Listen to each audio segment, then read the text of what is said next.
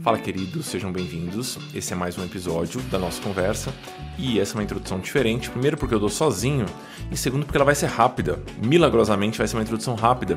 Eu tenho alguns poucos recados para dar antes de soltar para vocês a gravação da roda de conversa online para planejadores financeiros que a gente ofereceu na semana passada. Na semana passada, a gente também ofereceu rodas presenciais em Porto Alegre, em Curitiba foi muito, muito legal. A gente encontrou alunos da primeira turma, alunos da segunda turma, pessoas que vão entrar na terceira turma, pessoas que estavam meio perdidas e acharam muito legal a, a chamada da roda e apareceram por lá e foi ótimo conhecê-las também. Eu gostei muito dessa roda online e eu gosto de todas as rodas, né? Porque eu acho a dinâmica muito, muito boa. Mas essa roda online acho que ela foi especialmente interessante para quem está investigando qual é o modelo de negócio ideal. Nós conduzimos a roda naquele formato sempre de perguntas e respostas. Eu acho que funcionou muito bem mais uma vez. Antes de eu soltar a gravação, um recado rápido. A lista de espera para a nossa formação 2024, ou seja, para a próxima turma da nossa formação, ela está aberta e está muito cheia e a gente está muito, muito, muito feliz mais uma vez. Então já tem quase 450 pessoas interessadas nas 110 vagas que serão abertas a partir do dia 12 de setembro. Então logo mais, daqui a coisa de 15 dias, vocês receberão o nosso oi no WhatsApp. Quando esse oi chegar, saiba que ou sou eu ou é a Vivi. Não é um robô, não é uma plataforma de inteligência artificial. É, a ideia é que a gente possa conversar um tiquinho para entender se a nossa formação é o melhor caminho para você agora. Então a gente faz questão de conversar com todos os alunos, porque nós temos vagas limitadas e a gente, todos os candidatos alunos, né? Porque nós temos vagas limitadas e porque para a gente é fundamental que a turma seja composta por pessoas que vão aproveitar o programa, que estejam em um momento compatível com o que o programa entrega e principalmente que tenham objetivos alinhados com os nossos, né? Então a gente tem uma proposta clara com a formação e essa proposta ela pode ou não se alinhar com os seus anseios, com suas expectativas, tá bom? Então meavisa.nossa.cc, todas as informações estão no formulário, aplique para uma das vagas e você vai receber um oi nosso a partir do dia 12. Obviamente que a gente não vai conseguir fazer todos os ois no dia 12, porque vão ter, sei lá, 500 pessoas na lista, mas vagarosamente, a gente, vagarosamente não, a Vivian se ela tivesse aqui, ela brigaria comigo é, rapidamente a gente, vai, a gente vai conseguir entrar em contato com todo mundo e vocês vão ser imensamente bem acolhidos. Agora sim, sem mais delongas, fiquem com a nossa vinheta e, na sequência, com a gravação da roda de conversa para planejadores. Um abração, queridos.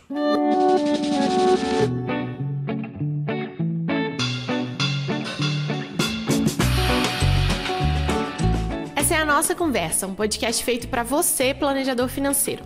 Do lado de cá, eu e o Amori vamos discutir cases, responder perguntas, explorar pontos que são muito importantes dentro desse nosso universo. De alguma forma, a ideia é oferecer um pouquinho do que nós adoraríamos ter recebido lá atrás, no início das nossas jornadas. A gente espera, de coração, que cada episódio funcione como um abraço para quando essa caminhada estiver meio solitária demais.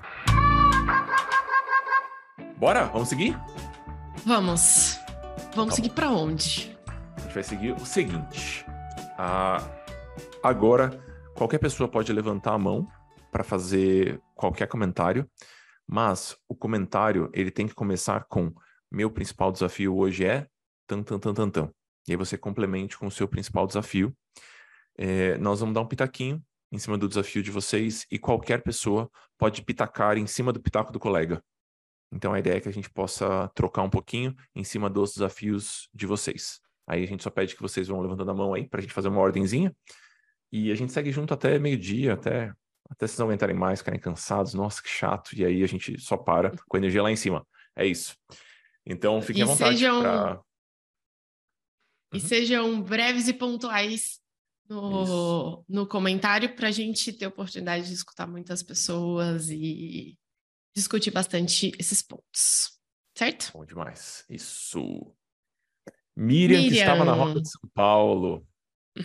Ai, que bom que você lembrou. Esqueci de pegar o, o, autógrafo da Vivi, mas tudo bem, ela estava muito assediada. Bom, é difícil mesmo. Teremos outras oportunidades. Teremos. Ah, em São Paulo. É, café da manhã está sendo bom esse café da manhã na Merci. é, bom, eu sou de São Paulo, né? Como vocês viram, é o meu maior desafio, já vai direto, assim.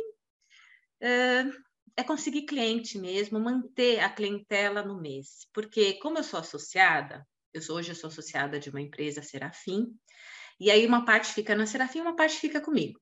E aí eu tive que mudar meu nicho, é uma coisa bastante forte para mim, porque eu gostava muito de trabalhar com idosos acima de 60 anos, e comecei a passar a trabalhar com mulheres, além de casais jovens. E aí eu estou reposicionando a marca Miriam para poder atender melhor e conseguir mais cliente. E o meu maior desafio é esse, conseguir mais cliente. Entrando no networking, como outra amiga falou, me expondo no Instagram, coisa que para mim é muito difícil, e, e, falar do que eu faço, muita gente não sabe, de uma maneira simples e fácil de se entender. E aí continua esse desafio de entrar, é, se pagar, né? Se pagar o que você se investiu, seja num curso, numa formação, é, essas coisas. Pagar os próprios mim. boletos, né? Também? Isso, é pagar os próprios também. boletos. Assim, eu estou passando por uma dificuldade forte, então eu preciso crescer nisso e eu não quero abandonar é, essa vontade de ser planejadora, sabe? Porque tem que pagar boleto. Então eu quero crescer mais nisso. Boa. Uma dúvida, Miriam, antes da gente comentar. Você falou que teve que mudar de nicho? Tive, porque é, era muita dificuldade dos idosos virem para mim, por conta da família e logo na pandemia, porque eu comecei a trabalhar em 2020 forte, porque eu tive a formação da ATF lá na Serafim uhum. em 2019. Aí em 2020 os idosos eram o foco, né, de você estar tá, é, podendo pegar Covid uhum. até morrer. Então eu tive muita dificuldade nisso. E aí uhum. eu comecei a, a, pegar pessoas mais jovens, com 50, que é mais ou, menos, mais ou menos a minha idade, algumas mais novas, porque eu poderia passar a minha experiência para essas pessoas mais novas. E o que me mudou bastante a maneira de eu lidar com cada cliente. E ter essa, esse movimento, sabe? Essa roda girando, que você, uhum. você quer que entre mais pessoas, que você dê essa atenção para mais pessoas e que você consiga ver é, essa curva J, que todo mundo fala, claro. né? Para mim é tudo tão intangível. então, tem que crescer nisso. Vi, vamos aproveitar. É, a gente pode falar de prospecção um tiquinho. Esse é o assunto da maior parte das rodas. As pessoas, porque é a maior dificuldade da maior parte dos planejadores, né? Se comunicar e prospectar. Você acha? É, Você acha que as pessoas têm essa dificuldade de conseguir cliente, de. Vamos aproveitar uhum. para dar uma revisada nos modelos, só porque ela falou, ah, eu tenho de ter a roda girando, de construir uma base de clientes. Vamos revisar os modelos antes de falar de prospecção, pode ser? Vamos, vamos. Vou, vou compartilhar minha tela aqui. Eu acho que até vai se conectar um pouquinho com a história do nicho e do perfil. Isso, exatamente, exatamente, exatamente. Hum? Então, vamos lá. A gente costuma é, categorizar os modelos de atuação dos planejadores em algumas, em algumas modalidades. Então, a gente tem a turminha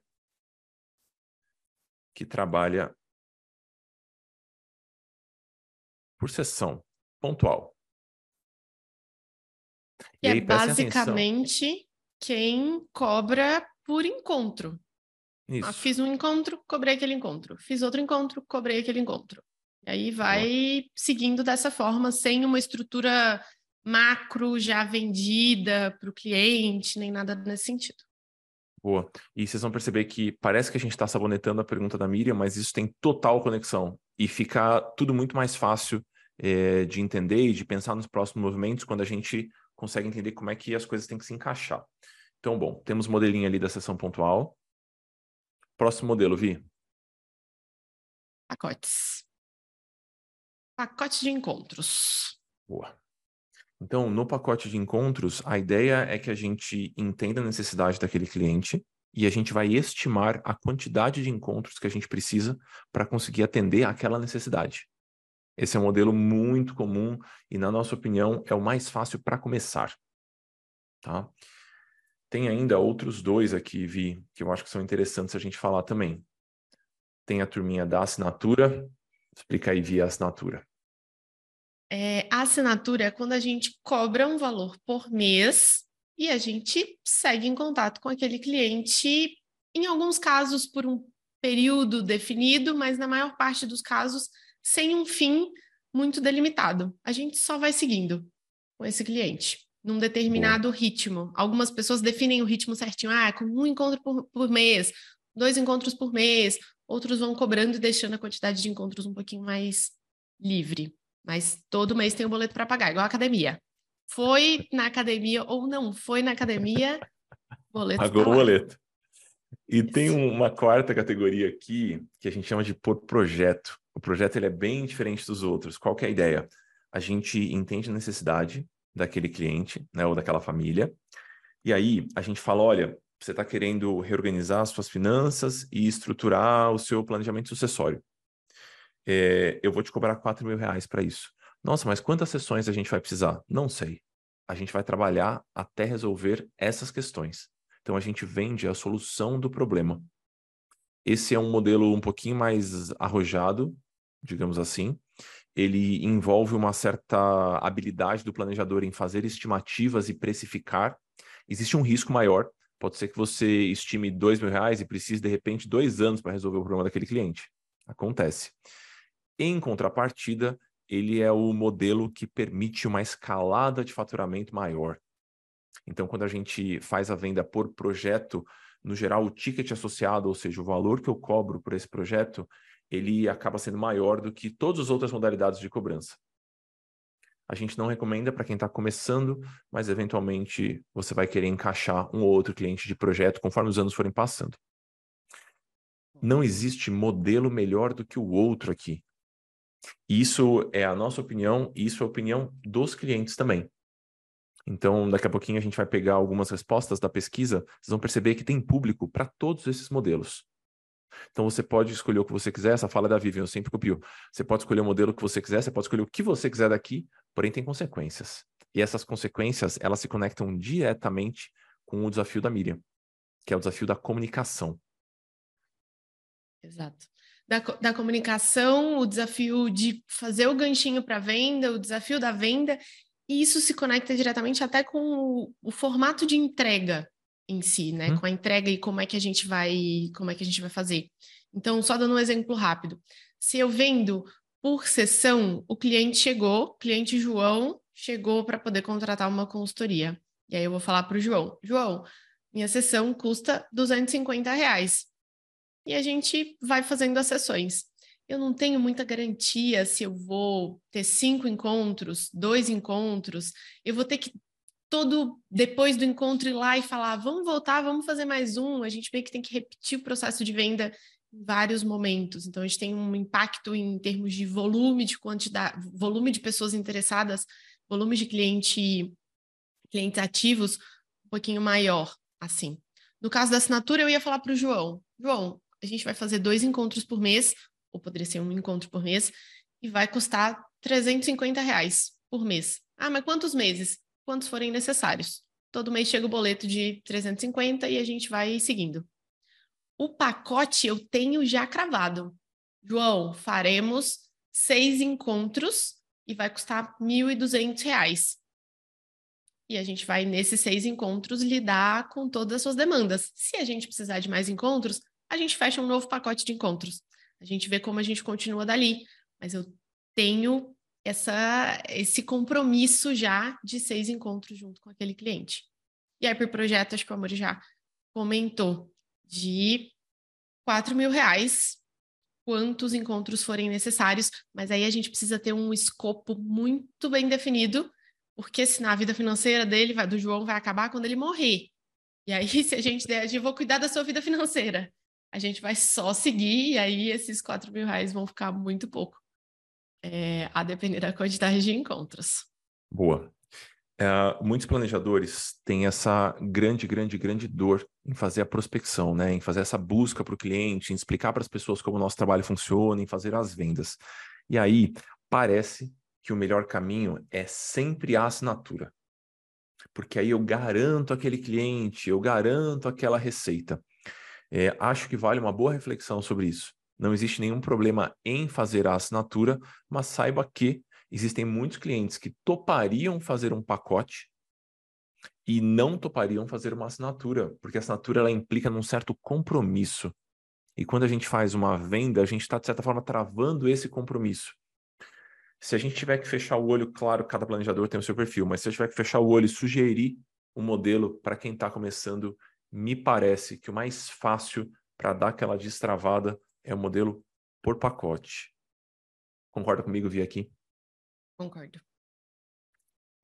Então, é, eu mesmo não comecei assim, eu comecei completamente sem estrutura, sem saber nada de nada, um caos. Eu fiz sempre por projeto. Errei horrores nos primeiros anos. Então, não recomendo. Eu acho que o modelo de pacote, ele é o mais fácil de fazer a prospecção, ele é o mais fácil de fazer a venda e é o que tem a menor margem para erro, para o começo. Depois, se você quiser encaixar uma coisinha ou outra, tá, tá tudo bem. Mas para começar, acho que vale seguir o nosso conselho aqui, o modelo de pacote funciona melhor. Uma vez que a gente entendeu esse modelo de pacote, a gente vai perceber que ele é fácil de explicar. E por ele ser fácil de explicar, vai ser muito mais tranquilo fazer a prospecção, que de novo é o ponto que a Miriam trouxe. A gente tem uma imensa vantagem no nosso trabalho, pessoal. O nosso público-alvo é o universo todo porque basicamente todas as pessoas têm vidas financeiras. Então a gente não precisa fazer uma espécie de convencimento do cliente. Se você está tendo que fazer esse convencimento do cliente, você está se comunicando errado. E eu faço, eu falo isso sem, sem medo de estar generalizando demais ou sendo duro demais.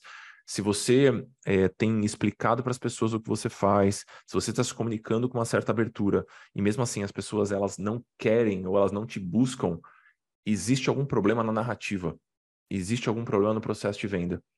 Porque todas as pessoas têm vida financeira, ou a maior parte das pessoas adultas tem vida financeira, e o nosso trabalho ele é amplo. A gente pode fazer muita, muita, muita, muita coisa. A gente consegue ajudar a pessoa que acabou de herdar 50 milhões de reais e a gente consegue ajudar a pessoa que está lutando no desenrola, no programa do governo agora de endividamento. Então, o nosso trabalho ele é muito maleável, muito, muito, muito maleável. Então, muitas vezes, comunicar de maneira clara o que a gente faz já é a melhor prospecção possível. O problema é, eu preciso comunicar de maneira clara o que eu faço e eu preciso ter pessoas, né? Porque a comunicação ela se estabelece entre pessoas. Então, se eu tenho, se eu sou uma pessoa um pouquinho mais introvertida é, e se eu tenho contato próximo com três pessoas, eu posso ficar falando o que eu quiser para essas três pessoas, mas uma hora exaure. Né? Existe uma limitação. Então, eu acho que o nosso desafio aqui é romper um pouquinho essas bolhas. E a gente vê isso claramente com os alunos. Os alunos que se dispõem a dar uma rodadinha aqui e ali, conhecerem círculos diferentes, participarem de atividades diferentes, no geral, mesmo que a narrativa não seja impecável, eles conseguem gerar uma certa demanda. Falei pra caramba, Vi. Perdão. Não, não mais, mais maravilhoso. É, e essa simplificação, às vezes, ela a gente tem dificuldade de explicar para outro planejador, para a gente mesmo, na frente do espelho. E aí, se a gente leva isso para uma pessoa que nem sabe que esse trabalho existe, isso multiplica por muitas vezes, assim. E eu queria puxar uma, uma pergunta da Fernanda, porque na verdade vieram duas perguntas aqui sobre a história do, do pacote do projeto quando a gente fala do projeto, e vira e mexe, eu Amor, a gente até conversa, ah, vamos parar de dar esse exemplo de projeto em roda? Porque, às vezes, quando a gente fala assim, ah, ele dá, ele tem uma possibilidade de ganhos maiores, ele tem um risco muito maior. Para mim, pensar em projeto é depois do cliente número 100, aí você fala, tá, agora eu tenho condições que a minha sessão já está batendo em 500 reais. Cliente número 100, sessão em 500 reais por sessão. Cheguei nesse lugar, aí eu talvez acho que é, o lugar de projeto para migrar a atuação como um todo, ou uma parte da atuação, faça um pouquinho mais de sentido. Porque no projeto, a gente assume um risco muito alto em quantidade de encontros. Para quem já está atendendo, sabe que para uma pessoa endividada, os quatro encontros virar 14 encontros é daqui para ali. É, é muito fácil isso acontecer ou nem precisa ser uma pessoa endividada. Esses, a quantidade de encontros e as demandas, porque a gente começa a ver sobre a vida financeira da pessoa, aquilo ali vai abrindo um buraco. Então, quando a gente vê nesse cenário de, ah, terminou a quantidade de encontros de pacote, será que não era melhor deixar livre? Mas como é que a gente precificou?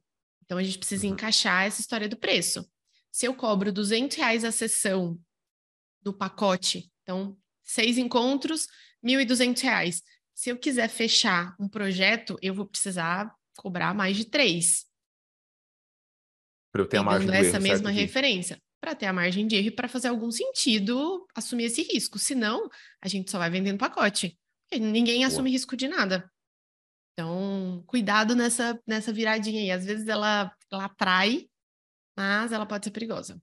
Boa. Vou comentar aqui a pergunta da Fernanda. Ah, Fê, agora que eu vi o sobrenome, da Fê e da, e da Cris uhum. Garibaldi ali. Então, a pergunta da Fê, ó. Se as cinco sessões por pacote não foram suficientes, oferece-se mais um pacote com X sessão? Seria melhor do que fechar um projeto? Eu acho que para quem não tem essa habilidade ainda de fazer os projetos, sim. E aí, no geral, quando a gente está chegando no antepenúltimo encontro, no penúltimo encontro, a gente vai avisando o cliente que a quantidade de sessões que a gente estimou não vai ser necessária e que você vai tomar liberdade de fazer uma nova proposta. Se você deixou isso claro lá no papo inicial, lá no começo, e deixou isso claro na sua primeira proposta, você não vai ter nenhum tipo de problema em fazer essa comunicação e fazer uma nova proposta. É, Para não fugir da pergunta, eu coloquei aqui no chat uma, um vídeo onde a gente fala 13 técnicas de prospecção. É, eu acho que foi um dos materiais mais importantes que a gente já fez vir juntos, assim, tem, é realmente muito importante e a gente destrincha, dá exemplos. Então, acho que vale dar um play nesse vídeo aí. É, a gente aprofunda isso nas aulas da formação, com exemplos, a gente vai acompanhando, revisando as mensagens dos alunos, mas o vídeo eu acho que ele é bem esclarecedor nesse sentido. Então, acho que vale a pena. E... Agora, vamos responder diretamente a pergunta da Miriam? Vamos. Você quer. eu, eu quero. Eu fiquei com algumas coisas na cabeça, assim, com o que ela falou. Uhum. Vamos lá. A pergunta da Miriam ela se conecta com a pergunta da Cris, certo? Eu acho que a gente começa daí. Porque a Cris hum. perguntou assim: ah, no nosso ramo não tem nicho. Você pode até definir nicho. Então você pode, existem planejadores que só trabalham com médicos, que só trabalham com famílias muito abastadas ou só com endividados. Mas no começo, na minha visão, você deveria trabalhar com todo mundo. Todo mundo, todo mundo. E você deveria começar com as pessoas mais próximas. Fica muito mais fácil quando você faz esse início de prospecção de forma orgânica. Então, ó, depois você pensa em anúncio pago do Instagram se precisar. Depois você pensa em fazer uma roda de conversa gigante com pessoas que você não conhece. Comece pelas pessoas que você conhece. Preocupe-se em beneficiar essas pessoas, porque vai ser o feedback dessas pessoas que vai servir de prova social, digamos assim, ou de incentivo para as pessoas que não conhecem você tão bem assim. Então, eu acho que esse seria uma, uma boa dica. Comece com as pessoas próximas. Não tenha vergonha de oferecer o seu trabalho para as pessoas próximas. Complementa aí via a parte da prospecção, que eu sei que você é boa nisso aí. É, para mim, sobre esse negócio de nicho, tem uma é, essa questão de se eu fico tentando buscar aquela pessoa daqui, ah, eu quero atender só mulheres endividadas que estão que querem atendimento presencial. Aí a gente uhum. começa a funilar demais por um lado, pode ficar mais fácil a depender do nicho que a gente está buscando, mas se a gente já não tem uma troca ou canais com pessoas daquele lugar, às vezes a gente está só tapando os olhos para clientes possíveis que estão muito perto. A gente fala, ah, não, eu não trabalho mais com idosos. Que eu fiquei com essa frase ressoando aqui que a Miriam falou. Ah, eu adorava trabalhar com idosos e agora eu não trabalho mais com idosos, eu trabalho com mulheres e, enfim, às vezes a gente teve o período da pandemia que o presencial era um pouco mais difícil, os idosos são um pouquinho, né, mais avessos à, à, à história do, do digital. Mas talvez valha até a gente adaptar o jeito de comunicação, o jeito de vender, para a gente conseguir, porque me dói um pouquinho se pensar, ah, eu queria, é, eu queria trabalhar com idosos, eu senti um pouco de dor na fala. E aí, às vezes, se a gente está entregando é, ferramentas super elaboradas, é, planilhas super complexas, aplicativos, ah, tem que lançar não sei do que, coisas muito tecnológicas, de fato a gente vai afastar, a gente vai ter um pouco de dificuldade com esse perfil. Do mesmo jeito que a gente teria dificuldade com pessoas que têm um perfil é, mais criativo, vamos dizer, que geralmente tem, é um pouquinho mais avesso às planilhas também. Não sempre, mas às vezes tem, tem um pouco disso. Então, é, esse olhar que eu acho que é uma maravilha, é uma dificuldade e é uma maravilha do nosso negócio, que é a personalização de falar de dinheiro e de pensar planejamento financeiro e entender que cada pessoa que está chegando tem um contexto diferente, a gente conseguir fazer essas entregas de forma muito personalizada, eu acho que é o que diferencia a gente. Eu acho claro. que é o que valoriza o nosso trabalho e o que diferencia a gente de robôs e de cursos gravados e de livros e de materiais que estão ali prontos, encaixotados, porque foram feitos para atingir uma massa. É, e, e, eu acho que tem um diferencial muito, muito, muito importante e interessante para a gente. Sabe uma coisa que eu lembrei, Vi, agora? Hum. É, a gente tem a supervisão, né? Então, depois que os alunos se formam, os que querem se continuar seguindo acompanhados, a gente oferece a supervisão. E aí tem uma aluna da primeira turma, ótima planejadora, inclusive, a Lívia. A Lívia parece muito jovem, muito, muito jovem mesmo. É, não sei, parece que ela não tem 30, assim, sabe? E aí teve um dia da supervisão que ela estava contando que ela estava atendendo um casal de pessoas de 60 e que ela tinha uma certa dificuldade, parecia que ela tinha que falar mais, mais firme para ser escutada, porque era mulher e jovem. Então, parece que ela precisava se impor um pouquinho mais. E eu acho que essa é uma dificuldade, é, Miriam, que você, por ter 50, talvez não enfrentasse, sabe? Eu acho que você conseguiria ganhar os ouvidos e a credibilidade de um público um pouco mais velho com muito mais facilidade do que a Lívia. E, é, e eu acho que esse processo. Uhum. Sabe o que eu senti, às vezes, do planejador que está ao meu redor, eu, eh, numa roda de conversa também, informal, a pessoa falar assim para mim: Nossa, mas você vai ficar só com idoso? É tão pequeno, você só vai tratar de sucessão. Eu assim, nada, Nossa, gente, não, é, essa pessoa só está errada, Miriam. Eles só estão muito errados. Ele só não sabe é, o que ele está falando. Eles só estão muito errados. Aí, eu, eu peguei, inclusive, é, para pegar o gancho né, da Vivi, uhum. É, no, no, sentido de você tratar o idoso da maneira como ele, ele gostaria de ser tratado. Às vezes eles têm uh, algumas debilidades que acontecem ao longo da vida, né? A gente uhum. vai ter, todo mundo vai chegar aí. Mas, assim, às vezes Com a sorte. pessoa gosta de ver aquela planilha, né? Daquele jeitinho, com aquela cor, daquela... o que ele gostaria de ver. Então, eu acabo adequando ao meu planejamento aquilo que ele vai conseguir entender. E às vezes é o que você Sim. falou mesmo, não adianta eu elaborar um mundo para eles se ele quer o simples. Isso para mim ficou muito claro. Isso não vale só para o idoso, tá, Miriam? Isso vale para absolutamente é, pra qualquer cliente. É. Qualquer cliente. É. é. e eu acho que essa é a nossa, a nossa reticência, a nossa ressalva com os métodos um pouquinho mais posterizados, assim, que eles são mais fechados. Sabe, a, o nosso diferencial para o chat GPT e para o programa que a pessoa paga R$19,90 por mês é que a gente vai customizar aquela solução para aquele cliente. A gente vai pegar, a gente vai estar do mesmo lado da mesa daquele cliente. A gente vai olhar junto para a questão que aquele cliente tem. Então, acho que isso não se restringe só aos idosos. E é uma força de comunicação e de prospecção. É, e o, com relação a nicho, o último comentário a gente segue com o Simon. Uh, você pode. O, o, processo de nichar a sua comunicação, ela vai acontecer com o tempo, de acordo com o seu interesse. Então, ah, eu sou uma pessoa de 35, 40 anos é, eu vou ter filho agora, é provável que eu comece a falar por aí sobre paternidade. E aí é natural que comecem outros pais a se aproximarem do meu trabalho.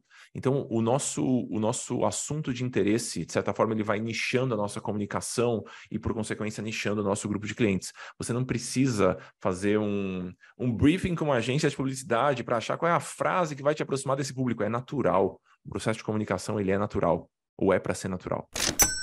Ellen, Bom, vamos lá. É, o meu maior desafio hoje é que eu acho que eu me meti numa enrascada de comunicação. O que, que acontece? Eu sou assessora de investimentos e, bom, sou conhecida pelas pessoas como a moça dos investimentos.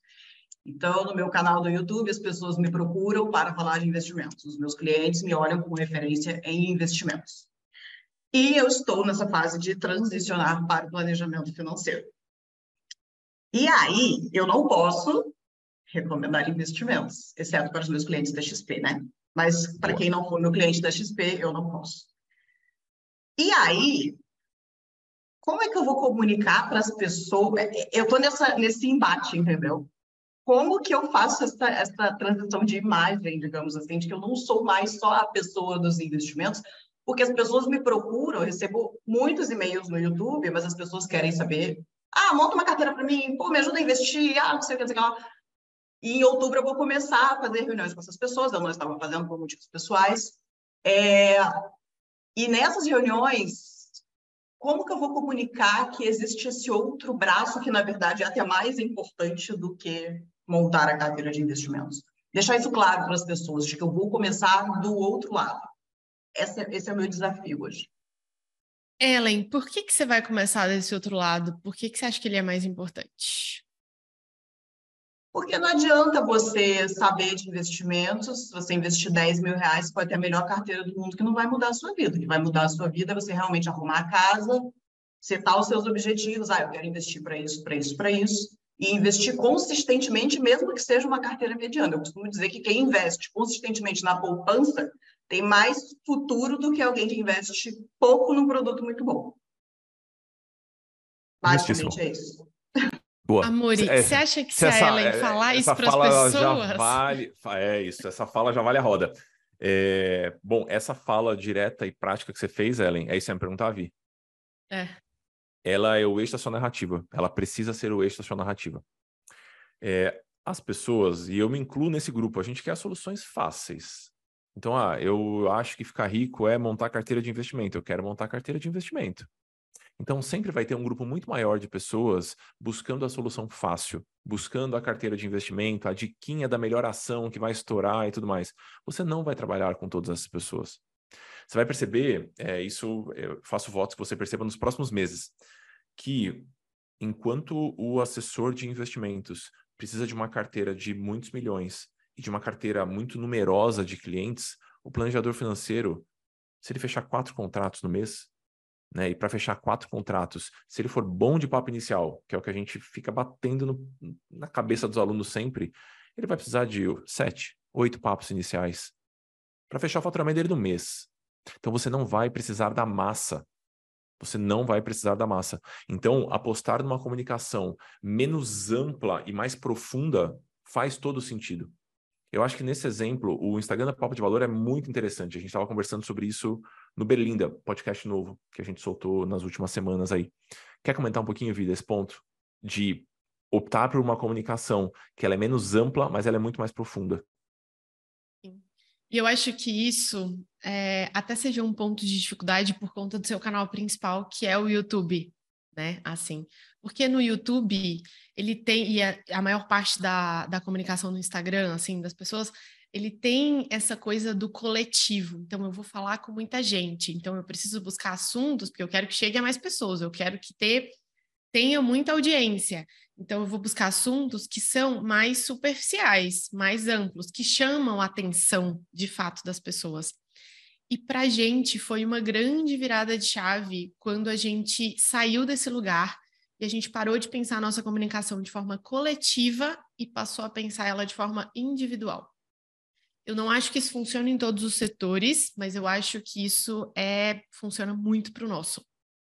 Porque a gente está falando de dinheiro, as pessoas têm dificuldade de pensar nesse assunto, de falar com outras pessoas nesse assunto e de entender que aquilo ali funciona para ela. Então, quando a gente sai desse canal, é, ou, ou, a gente usa o, próprio, o mesmo canal, mas a gente sai de uma conversa que é coletiva e vai para uma conversa individual, eu consigo perguntar para cada pessoa o que está acontecendo ali e eu vou esticar a conversa com ela. Não vou citar nomes, mas tem uma pessoa que está aqui que entrou, começou a me seguir no meu Instagram pessoal. E aí eu fui dei um oi. Oi, tudo bem, tudo bem e tal. Vi que você é planejadora também. Me conta um pouquinho do que está acontecendo. Tem tempo que você atua, né? O que está acontecendo do lado aí? E ela começou a falar. Ela falou: ah, então, porque eu tô tentando, tava tentando fazer, vender só coisas no coletivo e eu estava tentando fazer aquilo. Eu sei qual é o desafio daquela pessoa. Eu perguntei onde ela mora. Eu falei: ah, a gente estava aí em São Paulo, a gente fez uma roda, vai ter outra roda. Dá uma olhadinha no livro, pensa por essa perspectiva também, dá uma olhadinha nesse conteúdo aqui. Vamos conversar um pouquinho, porque aí eu consigo pegar o desafio daquela pessoa e eu consigo aprofundar a conversa. E ela sente que eu estou conversando com ela. Eu estou dando um exemplo porque ela está aparecendo aqui para mim na tela e eu lembrei. Mas isso acontece com todas as nossas conversas na Papo de Valor com os nossos clientes finais, né, com os interessados. Então, acho que passa por esse lugar de sair de uma conversa ampla, generalizada e, naturalmente, se desconectar um pouquinho, mostrar que a gente é diferente do youtuber que está falando com um milhão de pessoas. que a gente vai falar com ela. A gente vem de personalização. Então, a gente quer mostrar que a gente é diferente, porque ó, aqui a gente tem um trabalho maravilhoso que está sendo feito para a massa. Mas eu vou sentar do seu lado e eu vou te cobrar tanto para a gente olhar para isso aqui junto. Eu acho que tem um pouquinho dessa virada. Para a gente foi, foi a diferença é gigantesca, gigantesca quando a gente começou a atuar desse jeito. Diferença de Boa. resultado que eu falo. Eu acho que existem alguns canais, Ellen, que favorecem a amplitude, e o YouTube é um deles. Existem canais que favorecem a profundidade. E eu acho que você vai. A, a chave não é tanto a mudança de narrativa, embora ela seja importante também. Para mim, a chave é a mudança do canal. Eu acho que você deveria encontrar canais onde a mensagem se espalha mais vagarosamente, mas em mais profundidade. Lembrando que a sua agenda para papos iniciais, está aqui, né? a sua agenda para papo inicial, proposta e primeiro encontro, ela vai ser imensamente mais limitada do que a sua agenda hoje como assessora de investimentos. Você vai falar com muito menos pessoas. E, na minha opinião, você vai faturar mais. Então, você não precisa dessa amplitude do YouTube. Você pode usar o YouTube como uma ferramenta de ganho de autoridade, né, como uma ferramenta de referência para mandar para essas pessoas próximas, mas para angariar clientes, me parece que não é a mais adequada. Você está usando a ferramenta errada pro, pro ideal ali, né? Pro objetivo que você tem, eu acho. Minha opinião. Sem é. conhecer, eu não conheço o canal. Sabe como eu usaria o canal? Porque hum. o canal tá lá, ele tá acontecendo, né? Ele tá, tá ali. Tá não é que eu ela tá querendo. Igual a Thaís, eu vou queimar o canal. Como é que é?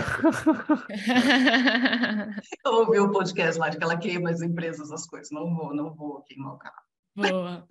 Eu, eu faria uma sequência de vídeos é, com uma linha do tipo: gente, eu tô aqui há X anos, X meses gravando esses vídeos sobre investimentos e eu converso muito com vocês individualmente, no paralelo com os clientes que eu atendo. E eu sei que tem uma dificuldade muito grande entre olhar para esse conteúdo teórico, técnico, que funciona, é, às vezes, de uma forma expositiva, e olhar para a própria vida porque eu ouço de vocês as histórias de, ah, mas na minha vida não funciona, porque eu não dou conta de aportar esse tanto. Ah, na minha vida eu tenho uma parte do dinheiro que eu vou gastar no final do ano, tem uma parte do, enfim. E eu não conseguiria fazer esse tipo de conteúdo, porque cada pessoa tem uma vida completamente, um contexto muito particular, desafios particulares, perfil de investimento diferente. Então, eu tenho ficado muito feliz com as conversas no individual através do meu processo de planejamento financeiro, que a gente vai olhar junto para isso. Eu vou explicar os sobre contextos de projetos, a gente vai desenhar juntos os projetos de vida que você tem, quanto que vai ser aportado para curto prazo, quanto que vai ser para longo prazo. Isso se encaixa no seu orçamento? Isso não se encaixa no seu orçamento? A gente vai encaixar todas essas peças juntos e aí, com o conhecimento e com o conteúdo que vocês têm aqui é, no canal e nos meus, nos meus outros trabalhos, né, nas minhas outras atuações, vocês vão conseguir é, fazer esse match, porque eu vou estar sentado junto com vocês fazendo esse match. E garantir que o produto, agora a gente está olhando para a própria vida e vendo como é que essas coisas vão se, vão se encaixar. Então, tentar, sabe, meio que usar o que foi feito e falar, ó, eu, eu sei que isso aqui é difícil fazer na, na sua vida, de fazer esse match sozinho. E é por isso que eu comecei a oferecer esse outro trabalho que eu acho que às vezes engata um comercialzinho aí, sabe? Comunicação. Boa. Eu iria nessa narrativa aqui, do que, que realmente importa, por que, que, a sua carteira não anda, é porque você não tem aporte na carteira, amigo. A carteira sozinha, ela não, ela não é mágica, né? Ou a carteira de investimentos que funciona, eu iria por esse caminho de pegar a pessoa que está interessada nesse mundo e mudar radicalmente a narrativa, além do canal. Eu, mudar o canal de comunicação, eu acho que ajudaria bastante. Tá ótimo, obrigada. Valeu. Bis. Oi, oi. Estão me ouvindo? Que hum. honra. Estou muito feliz de estar nesse papo, gente. Amando, amando todos os comentários, amando toda a visão de vocês. Meu principal desafio hoje é, embora cada pergunta anterior já respondeu um pedacinho, mas eu faço questão de perguntar com um acréscimo. É, Desafio: comunicação atraente no digital, mostrando que meu trabalho é personalizado e de humanas, não de exatas. Claro que vocês já me responderam muito sobre isso, mas como eu iniciei, depois de 20 anos de banco, iniciei pós-pandemia aí, é, através do digital, eu criei aquele sonho, tá? Claro que agora eu já estou caindo na real e principalmente acompanhando os conteúdos de vocês. Mas será que não há uma esperança de fazermos algo diferente mesmo no digital? Ah, super, super. Dá pra... Quem sou eu para falar que não, pelo amor de Deus? É, não tem como. Cris, quando você fala de no digital, é vender coisas coletivas, grupos, cursos, é isso?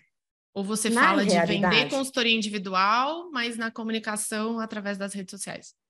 Então, no início, eu pensava em ter infoprodutos até. Mas é claro que agora não. Agora aprendendo todo esse conteúdo que eu tenho aprendido com vocês, eu vejo o quanto, e também com a experiência que eu tenho dos meus três únicos clientes até agora, online, eu tenho visto que cada caso, cada vida é uma coisa, é diferente. Então, é, iniciando sim pelo individual, mas por que não futuramente pensar em algo depois que estiver muito bem consolidada toda essa experiência com cada história de vida no individual, fazer algo maior para escalar e a nossa comunicação de humanas e não de exatas chegar em mais pessoas, falando de finanças.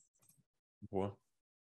Não, eu, pelo amor de Deus, é, a gente acredita super no digital. Super, super, super, super o que, o que eu acho que a gente que a gente pontua para tomar bastante cuidado é existem caminhos mais fáceis, caminhos muito mais difíceis.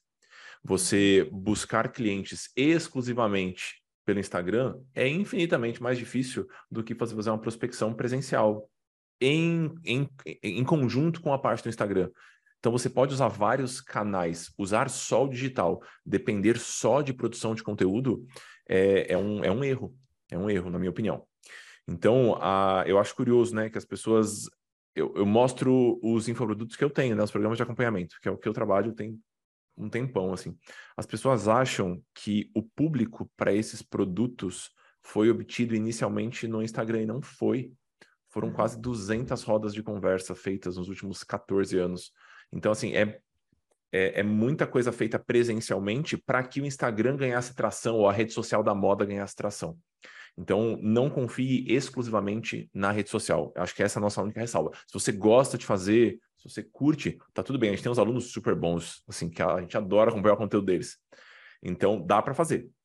Coisas que você não deveria, é, não deveria esquecer de colocar na sua comunicação. Né? Que eu vou, vou ver se consigo pegar um exemplo rápido aqui. Vou pegar dois. Vou pegar um, pegar o da Cris, vou pegar o da Papo de Valor. Vou pegar o do Felipe, que está aqui também. E eu vou mostrar para vocês o principal ponto. Você pode inventar o que você quiser. Quer fazer dancinha, faz dancinha. Eu acho que não deve, mas você pode. Uhum. Se quiser fazer infográfico, vídeo, reels, faz o que você quiser. Você não vai deixar de colocar isso aqui, ó. Vocês estão vendo minha tela aí? Sim? Vou na ordem aqui, ó. Então, estragando a Cris. É uma ex-aluna super boa planejadora, bem experiente e tal. É, perceba que tem aqui, ó. Fala das clientes. E aí ela faz ali uma fotinho da cliente com uma frase, um depoimento que a cliente deixou para ela. Então, quer produzir um caminhão de conteúdo? Produza. Não deixe de colocar o depoimento dos seus clientes. Quando a pessoa chegar no seu Instagram, ela não pode se confundir. Será que é uma produtora de conteúdo, uma influencer, ou será que é uma planejadora financeira? Ela tem que saber que você é planejadora financeira. Senão a mensagem ela fica dissonante, ela fica confusa. Então, o, a prova social aqui, o depoimento do cliente, pode ser uma fotinho sua atendendo junto com o cliente, um print da tela, mas isso não deve, isso precisa estar presente na sua comunicação. Né? E aí, Show. outras maneiras aqui de falar isso. Vi, qual foi o último aqui que vocês postaram? Tem algum aqui mais perto? Aqui, ó. Que beleza de layout. Então, aqui, papo de cliente. Então, é o depoimento de uma, de uma cliente. Isso precisa estar claro. Né? E acho que no caso do Felipe, deve ter algum aqui perto também. Ali, ó. Sexto. Cadê? Aqui, pronto. Fala da cliente. Olha que belezinha. Então, com cachorro ainda. Melhor, quando dá pra ficar melhor que isso? Então, uhum. a ideia é que a pessoa bata o olho aqui, ó, Chegou no Instagram do Felipe, planejador financeiro real e pé no chão. Ajudo você a entender e planejar o seu dinheiro. Consultoria e mais aqui. Pronto. É uma explicação clara do que ele faz. Então, acho que você não pode deixar de ter esse cuidado. A gente poderia falar sobre canais, audiências, narrativas. Eu adoro esse assunto. Eu poderia ficar duas horas falando aqui sobre ele. Mas no início, se preocupe em, nas primeiras dobras do seu Instagram, ou seja, nas primeiras postagens que aparece, você precisa ter clientes falando de você. e é um deixa claro o que você faz. Isso. Então, o meu Eu maior desafio agora será o contato no offline, porque esse eu, eu sinto bastante dificuldade. Não sei se é uma trava, na verdade, mas ao ouvir os, os conteúdos de vocês, eu já estou começando a abrir minha mente para isso. Acho que sofre menos quem ele... aceita antes. Oi, eu acho que tem o desafio das primeiras vezes que a gente faz, é super normal. Quanto mais a gente vai falando, explicando e encontrando ganchos de falar um pouquinho mais do nosso trabalho, mais isso vai ficando natural. Não tem como pular essa etapa. A gente tem que a, a gente tem que fazer. E aí vai ficando natural aos poucos. Obrigada. Bom dia para todo mundo. É, gente, meu principal desafio é, está em atender casais. E eu vou explicar por quê. Normalmente é sempre um que me procura, é, porque quer organizar as finanças e, e, etc. E de acordo com a primeira formação que eu fiz, a orientação era: ah, se, se eles dividem as finanças, eles de, dividem as decisões financeiras, o ideal é que os dois estejam juntos na consultoria, certo? E assim eu fiz. Na, na é, nossa opinião, não muito, mas o certo é a, a, Entendemos. A entendeu, entendemos, mas a gente não acredita nisso. Mas Pronto, é, é isso que eu queria. É, é, essa é uma das minhas perguntas, né? Se na visão de vocês, mesmo que é, eles tenham as decisões financeiras em conjunto, se eu consigo, se eu posso atender somente a pessoa. Por quê? É, hoje eu atendo dois casais e um deles, um, a mulher, ela fica com a cara fechada a reunião toda, ela não fala, ela eu tento. Nossa, profissão é, é muito legal, né, Samira? É muito divertido. Hum. é Não, muito assim, divertido. Assim, eu... eu tento fazer um malabarismo ali na comunicação para trazer ela, para envolver ela. É, e, e, assim, é muito difícil, porque você percebe que a pessoa ela não está querendo fazer aquilo ali. Isso é a mulher de um casal. No outro casal, o homem assim, ele tem a visão de que a culpa é da mulher que está gastando muito, mas na verdade quem gasta muito é ele. E aí eu já cheguei a essa conclusão e é muito difícil, porque ele fica colocando a culpa na mulher, sendo que a culpa não está nela, está exatamente nele. E ele tem a visão sobre ele de que ele é um, ele não gasta muito e que ele que tem controle dos gastos e que ele é isso, que ele é aquilo e ele joga a culpa para a esposa. E aí eu fiquei, meu Deus, se eu tivesse seguido só com as pessoas que me procuraram, será que teria dado mais certo do que tentar fazer a outra pessoa seguir só por conta das decisões financeiras serem em conjunto? Então eu queria ouvir de vocês é, como atender esses casais. Se realmente eu preciso estar com os dois, ou se eu posso seguir só com um, mesmo que as decisões financeiras sejam tomadas em conjunto. O quanto isso afeta no desenvolvimento da consultoria, entende? Sim. Vai lá, Bips, você adora esse tema. É, eu adoro. Eu, eu acho que não tem resposta certa, né? Não tem resposta única para todos os casais e todas as combinações. Eu acho que para o planejamento como um todo, mas em especial para esses casos onde a gente tem algum atrito, uma outra relação acontecendo, a gente tem que tomar muito cuidado com o ah, é desse jeito que tem que fazer. Ah, as contas são separadas, as contas são todas juntas, é toma decisão junto, vem os dois, eu não faço só com um. A gente tem que tomar cuidado, eu acho, com essas, é, com essas regrinhas muito padronizadas. Eu acho que é sempre mais interessante quando a gente tem todo mundo participando. E de fato, participando não é presente na reunião, é participando. Porque eles talvez comem a mesma comida que está sendo comprada no supermercado, eles querem fazer a mesma viagem, então tem coisas que estão acontecendo juntos. E aí, se uma pessoa do casal quer se organizar e a outra está fazendo um movimento para o lado do endividamento, aquilo ali vai ficar meio, meio truncado. Mas é, nem sempre a gente, a gente consegue.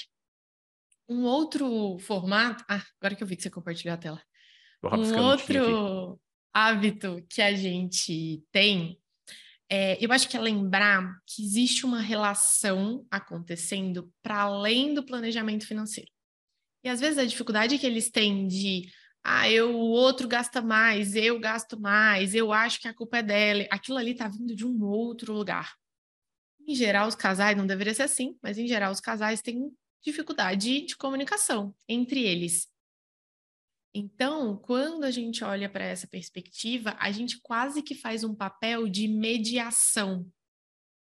E eu acho que ele tem algumas características interessantes. Uma primeira é a gente conseguir se conectar, além da conexão com o casal, a gente conseguir se conectar individualmente com cada pessoa desse casal. E aí o Amor colocou aí um, um modelinho que talvez se encaixe de fazer encontros junto e também ter espaços para ela, a moça que está fechada do casal, ela botar para fora, porque às vezes ela não está falando o que está acontecendo. Porque o cara é um mala, ela... pode ser também, né? É, e vai também. ser treta em casa quando você for fechar a reunião. E aí, Sim. esse espaço é um ambiente seguro, sabe? Criar esse ambiente para ela poder, de fato, falar o que está acontecendo, as dores, os desafios. E aí eu acho que quando a gente enxerga o que de fato cada uma dessas pessoas está pensando, sofrendo, querendo, talvez a gente enxergue um caminho no meio do caminho que funcione, sabe? E aí o nosso trabalho de mediação talvez ele entre nesse nesse aspecto. Faz sentido, Amori? Faz super sentido. É, acho que não tem uma condução padrão para isso, assim como não tem uma estrutura bancária padrão, uma organização padrão. Então, existem casais, ah, o casal Rafael e Marcos, eles têm as contas individuais e as contas da casa eles dividem através de uma conta conjunta. É uma possibilidade, é como eu faço com a Gabriela aqui em casa. Ou outros casais que falam, não, a gente gostaria de ter tudo numa conta só. Não acho que é o mais razoável, mas existem muitos casais que funcionam assim, com uma conta só. Toda vez que a gente encaixota a solução eu acho que a gente entra num lugar muito perigoso. Agora, com relação à condução, e isso eu acho é uma coisa que a Vivian faz muito, muito, muito bem. Quando tem duas pessoas ali na sua frente, né, cada pessoa está vivendo a sua minhoca financeira. Ela está vivendo ali o seu embrólio, as suas dúvidas, ela veio de um contexto financeiro diferente, né? Geralmente uma das pessoas está mais predisposta àquele processo. É aquela pessoa que te procurou. Eu acho que é interessante neste, nos primeiros encontros, você dar um jeitinho de ganhar a apreciação da outra pessoa. Então é quase como se você fosse favorecer a fala da pessoa que não está tão afim assim. Isso você pode fazer com um comentário, com uma pergunta, que é como eu geralmente faço. Então é como se a gente tivesse uma pessoa está querendo vender para gente um produto, para mim e para Vivian, nós somos sócios, né? Aí a pessoa está querendo vender para gente. Ela sabe que eu estou super afim do produto, porque eu que pedi o produto para ela ela vai dar mais atenção para a Vivian nesse momento, porque a Vivian é a sócia que não está comprada ainda no processo. Então eu acho que vai um pouquinho da habilidade de ganhar a atenção da outra pessoa, que não é um negócio simples de fazer, mas eu acho que vale a tentativa. É, eu acho difícil fazer um começo, meio e fim de atendimento de casal e não ter um espaço para atendimento individual. Porque pode ser o casal mais aberto que existe. Alguma rusguinha, alguma coisinha ele gostaria de falar, não na presença do outro. A relação pode ser super saudável, mas tem um pedaço ali que é privado. E eu acho muito saudável que tem esse espaço privado. Então, eu permitiria no processo, na logística de planejamento, que a gente tenha um espaço com um e com o outro. Eu acho que talvez você consiga ganhar a, a apreciação, sabe? Tudo que você não quer é que a pessoa que não está afim ache que você está do lado da outra pessoa que é tipo um time contra eu. Ah, você trouxe essa planejadora para falar o que eu tenho que fazer. Isso é tudo que você não quer. É uma posição horrível de citar. Né? Vai deixar a pessoa acuada. É, às vezes rola um quebra-pau no meio do atendimento. Ou às vezes aquele casal, assim, ele não tem condições de dialogar sozinho. A gente faz um primeiro atendimento, um primeiro socorros ali, oferece, dá o nosso melhor, mas eventualmente a gente vai precisar de ajuda. E aí entra uma terapeuta de casal e a gente pode, inclusive, recomendar o trabalho das colegas, dos colegas ou das colegas, né? Então a gente não resolve tudo do nosso lado. Dá para a gente fazer muita coisa, mas existe um certo limite. E aí eu acho que contar com profissionais competentes em volta pode ser algo muito bom. Entendi. Pegando uma coisa que você comentou aqui no, no chat, Samira, você falou, ah, eu dou opções, acho que foi você mesmo, eu dou opções para eles escolherem. Foi. Quando, é. quando a gente dá opção para os clientes em geral, mas vou fazer o um recorte para o casal aqui. A gente dá a opção para o casal. Aí uma pessoa do casal escolheu a opção número um, a outra pessoa escolheu a opção número dois. A gente já botou ali na mesa mais uma coisa para eles discutirem. E aí, se eventualmente eles te perguntarem qual você prefere, você vai falar, opção número um, eu prefiro. Aí a pessoa número dois, a gente já perdeu um pouquinho ela, porque você não ficou do lado dela. Então, eu acho que é, esses encontros individuais e esse olhar mais macro que a gente tem enquanto planejador, eu acho que ele é importante para. Eu sei que essa pessoa está se comportando assim, eu sei que essa pessoa quer isso, e talvez nessa estrutura bancária isso aqui vai ser melhor para ela.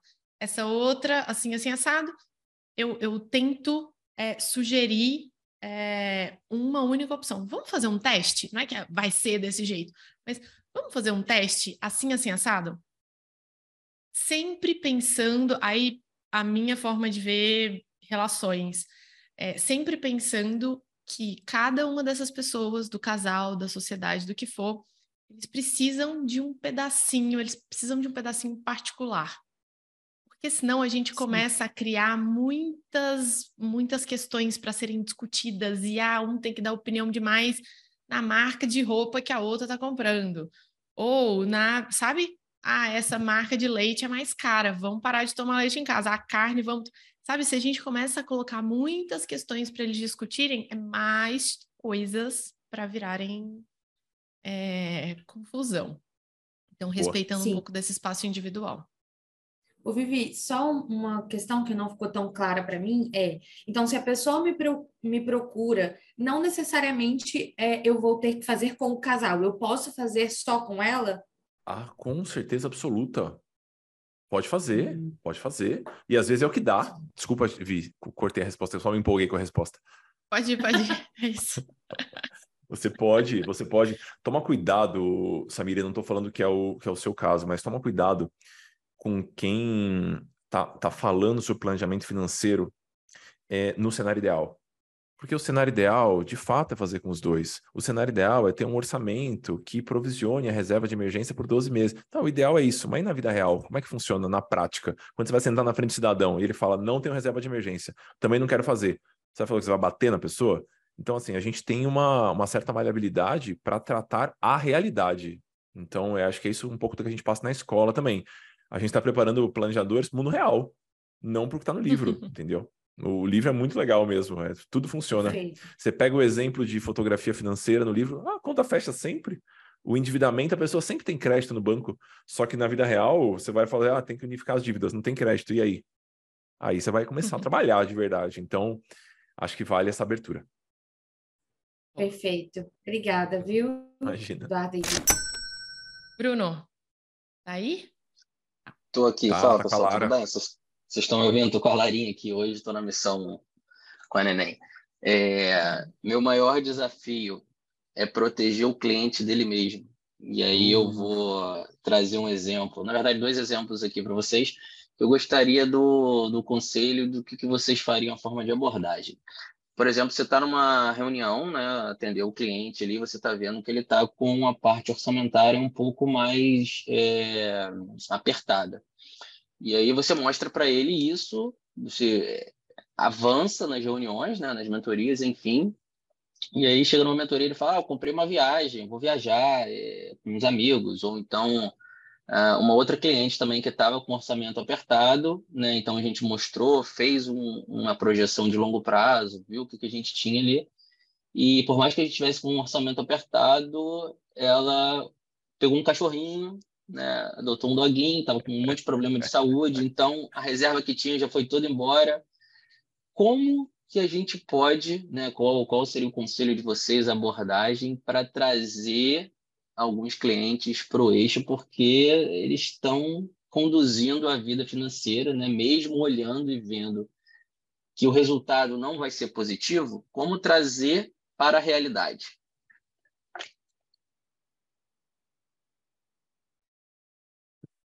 Posso puxar aqui, só puxar aí, está no mudo. Eu vou puxar. Puxa. É... Na verdade, eu vou puxar diferente. Sem problemas. É Eu achei muito legal os nossos encontros até agora. Tô adorando esse planejamento financeiro que eu tô fazendo junto com você e tá me fazendo assim refletir sobre muitas coisas, mas a vida tá apertada, né? O orçamento tá difícil fechar. E pelo jeito aqui que você me falou no último encontro, as coisas só vou, só vou conseguir sair dessas dívidas e desenrolar um pouco lá para o final do próximo ano. E aí não dei conta de esperar tudo eu resolvi comprar, adotar um cachorro. Adotei um cachorro que é lindo. Fiquei vendo suas fotos no Instagram. É lindo, Jorginho. Eu também queria um cachorro. Só que eu percebi no último mês que os, que os meus gastos aumentaram em mil reais. E aí antes estava sobrando cem reais, agora está faltando 900. Eu tenho uma pergunta muito importante para te fazer antes disso. É, qual que é o nome que você deu pro cachorro? É Juarez. Em homenagem ao Jorge. então vamos lá, é uma decisão tomada, Você gostou certo? da homenagem? Eu achei muito bonitinho, eu achei muito bonitinho. E eu não te hum. culpo, eu também eu pegaria 14 cachorros se eu pudesse. Se coubesse no meu apartamento, eu pegaria 14. Então a gente tá junto nessa missão do cachorro. Mas eu tô aqui para te ajudar a olhar para essa fotografia que a gente tinha feito, que estava apertada, e te ajudar a tomar as melhores decisões possíveis, certo? Estamos juntos nessa. Ok a gente tinha uma fotografia super apertada. Que cabia eu, uma parcela... já acordei hoje arrependida disso. Arrependida, Não, mas, mas, achando que eu fiz a maior cagada. Tô um... assim, quase desmarquei a reunião. Dá uma olhada nesse cachorro, na cara desse cachorrinho. Vai ficar tudo bem. A gente vai, a gente vai olhar juntos para isso. É, uma coisa é a gente cometer um ato impulsivo, que é muito natural, tá, Vivian? As nossas decisões, elas são tomadas com base nas nossas emoções e nos impulsos. Então, a gente tem todo um arcabouço de ciências comportamentais para explicar isso para a gente. Então, a gente toma decisões dos impulsos, eventualmente a gente está um pouquinho mais fragilizado, um pouquinho mais cansado, toma uma decisão e aí a gente tem que viver com essa decisão. Então, você faz parte da humanidade. Tá tudo certo aqui. Mas, a partir de agora, eu vou tentar te ajudar a redesenhar essa situação. Uma coisa é a gente tentar estimar um projeto que ninguém nunca fez. Então, uma coisa inédita. Eu quero fazer uma escavação no Maranhão. Não faço a menor ideia de como é que, quanto custa uma escavação. Não conheço pessoas que escavaram no Maranhão. Outra coisa é pegar um cachorro. Todo mundo aqui tem um amigo que tem um cachorro. Então, a nossa missão para essa reunião vai ser olhar para sua fotografia e incluir os gastos desse cachorro. Porque depois a gente vai ter que repensar a parcela que cabe, que a gente tinha decidido na reunião passada, para você pagar suas dívidas, com base na nova realidade. E essa nova realidade envolve o grande Juarez. Então, me ajuda a desenhar um pouquinho aqui essa, esse, esse, esses gastos do Juarez, quanto que vai custar a ração, quanto que vai custar o veterinário, a coleira antipulgas, a vacina do leishmaniose, se você mora no, no Cerrado. Então, me, me ajuda aqui a desenhar para a gente conseguir olhar para essa fotografia atualizada. Sabe, porque eu achei que você ia me dar maior bronca, que eu ia ter que devolver o cachorro, que não ia caber, que eu tava doida, que eu não tava comprometida. Vivian, olha o meu Instagram, olha o meu Instagram. Só tem foto do Jorge lá. Eu acho que é uma decisão, por mais que financeiramente não seja o melhor momento para isso, na minha opinião, né? Com o chapéu do planejador financeiro, eu, eu entendo, eu entendo. E eu acho que a gente vai ter que lidar com as limitações que a gente tem agora. Né? E se você pegou um cachorro, você não vai devolver esse cachorro. Eu sei que você não vai devolver esse cachorro. Então a gente vai tentar tratar em cima dessas limitações que estão aqui. Uma coisa que eu acho que a gente pode fazer, é, que eu gostaria de ter feito nos últimos encontros, mas a gente estava num ritmo bom e não quis interromper. Uma coisa que a gente pode fazer é, a gente vai precisar montar uma reserva de emergência, né? Porque a gente vão, vão surgir imprevistos nos próximos tempos. Então, já que a gente vai precisar montar essa reserva, vamos automatizar isso juntos nessa reunião. Então você tem o aplicativo do banco, né? Eu vi que você está usando o Banco Inter, você já me mostrou da outra vez. Vamos deixar automatizado a formação de uma reserva de 50 reais por mês, só para a gente começar a montar essa poupança. Eu preciso que você crie uma espécie de, de carinho por essa poupança. Não vai ser o mesmo carinho que você tem com o Juarez, mas vai ser uma espécie de carinho também. E aí, se a gente puder automatizar, para que você consiga se proteger de você mesmo, acho que é, é muito importante que a gente monte um contexto que favoreça a boa tomada de decisão. E eu acho que a automatização pode ajudar bastante nisso. Então a gente vai automatizar essa formação de reserva e eu vou pegar no seu pé nos próximos dias para que a gente formalize essa negociação de dívida que a gente começou na semana passada, antes que você me apareça com outro cachorro. tá bom. É, eu acho que é um pouco a... disso. Eu acho que é um pouco disso também.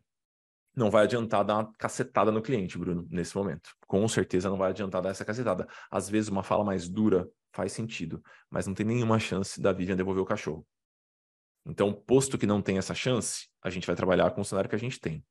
É, no geral, pessoal, a gente tem a, um grande guarda-chuva das ciências comportamentais e a gente tem algumas áreas de estudo debaixo desse grande guarda-chuva, né? Acho que se destacam aqui no Brasil a psicologia econômica e a economia comportamental.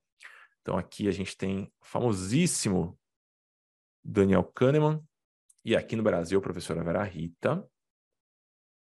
Aqui a gente tem o Richard Taylor, Richard Taylor e uma galeraça também. Aqui não temos tantos nomes é, proeminentes.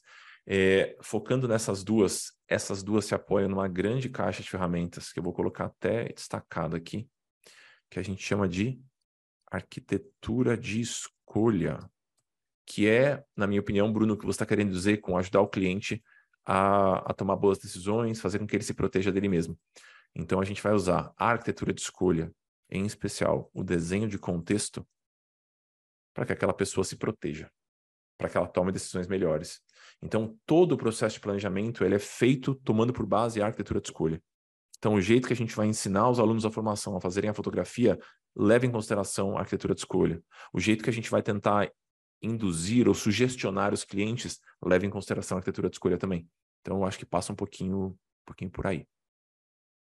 Em contextos diferentes, né? Eu acho que no hum. contexto da automatização dos investimentos, por exemplo. Então, pensar, estou usando contexto para muitas coisas, mas pensar num contexto onde essa, esse investimento recorrente, ele de fato aconteça sem muitas decisões no meio do caminho. Pensar também em contextos mais favoráveis para os próprios gastos. Então, pegando a história do pegando a história do cachorro, se de repente a gente percebe que aquele cliente, aquela cliente tem, ah, toda semana eu vou lá e vou comprar mais um negocinho, e eu vou dar mais um banho, e eu vou, sabe, mais um banho no pet shop, mais alguma coisa. Pensar num pacote que já meio que carimba aquilo. Não, eu tenho 200 reais para poder gastar, ou eu tenho é, um banho por mês. E eu já vou fechar esse pacote de um banho por mês e uma tosa, nem sei cada quanto tempo que um cachorro tem que tosar. Enfim, já definir todas essas coisas num contexto um pouquinho mais é, encaixotado, automatizado, né, para ela não precisar pensar e deixar para o impulso ali do dia a dia tomar essas decisões, também pode ser uma outra uma outra forma. Para quem, aproveitando a pergunta, eu me lembro de um de um cliente que gastava um monte com tecnologia. Não é o amor, gente, não é só um indireto para ele. É, gastava um Poderia monte ser com também. Poderia, Poderia ser também. E aí a gente só definiu uma, porque era muito mesmo, sei lá, a renda era alta, cabia na renda, então a renda era 20 e ele gastava tipo 5 todo mês. De coisa que, que eu nem sei o nome das coisas que ele comprava. Aí a gente criou uma outra conta e todo mês a gente mandava, a gente queria reduzir para três. Todo mês a gente mandava 3 mil para lá. E aí ele comprava o que ele queria do jeito que ele queria, mas só com o dinheiro daquela conta. Uma outra forma de facilitar, porque se esse dinheiro estava junto ali na conta bancária ou junto com a reserva, mais fácil da gente extrapolar é um pouquinho mais. Então pensar um pouquinho nesses nos contextos. Boa, boa. Seguimos. Paulo. Bom dia, bom dia, pessoal, tudo bem? Bom dia. Mas meu, meu louco isso, eu conheci vocês tem 30 dias, estou aqui ao vivo aqui, estou meio, meio entorpecido, mas vamos lá. Amor, meu principal desafio é começar, tá? É, eu maratonei todos os podcasts, tá? Já meio que tenho as respostas, né? Esse episódio aí que você citou aí das 13 dicas de prospecção, fiz um bloco de notas ali, tenho mapeado comecei a seguir a Vivian, ela me deu um oi lá, que ela sempre faz para novo seguidor, já extraí algumas informações dela. Então, assim, eu estou nos primeiros passos, né? Estou dando oi para todo mundo, estou tomando café com o que eu posso. É, tenho um emprego CLT, já bloqueei a agenda ali, prospecção, então na hora do almoço. Pode parecer besteira, mas deu certo, viu? Coloquei lá a prospecção ontem, abordei um colega. Uai, não acho nada besteira, fazer, pelo amor de Deus. Hã? Fazer uma pro bono, marcamos, vamos iniciar. É, quinta-feira. Então, assim, eu não ia perder a oportunidade de perguntar ao vivo para vocês aquilo que vocês já disseram no livro, em todos os podcasts, né? Então, assim, eu estou nessa fase embrionária, tô, batizei vocês como meus mentores, tá? É, eu tinha comprado curso de outra comunidade lá para consultores financeiros que eu não me adaptei com a metodologia, né? É muito engessada, tem que fazer um pitch de vendas no primeiro encontro, tal, até tal minuto tem que falar isso, tem que falar aquilo.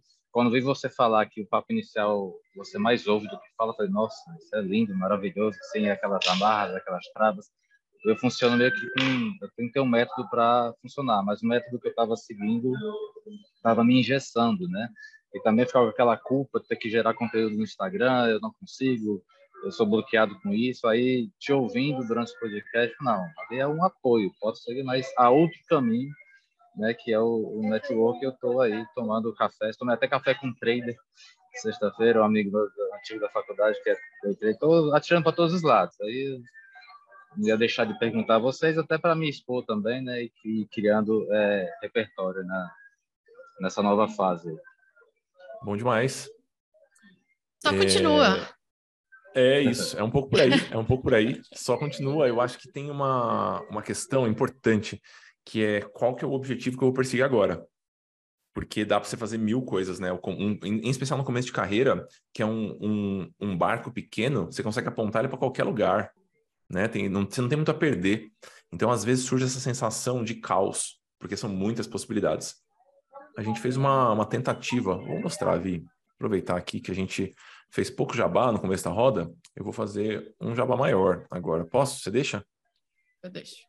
Então tá bom. É, deixa eu abrir aqui só uma, uma sugestão, e aí é, quem, quem porventura se tornar aluno vai ter acesso, quem mesmo quem não, não for aluno eu acho que deveria ter isso na parede do quarto.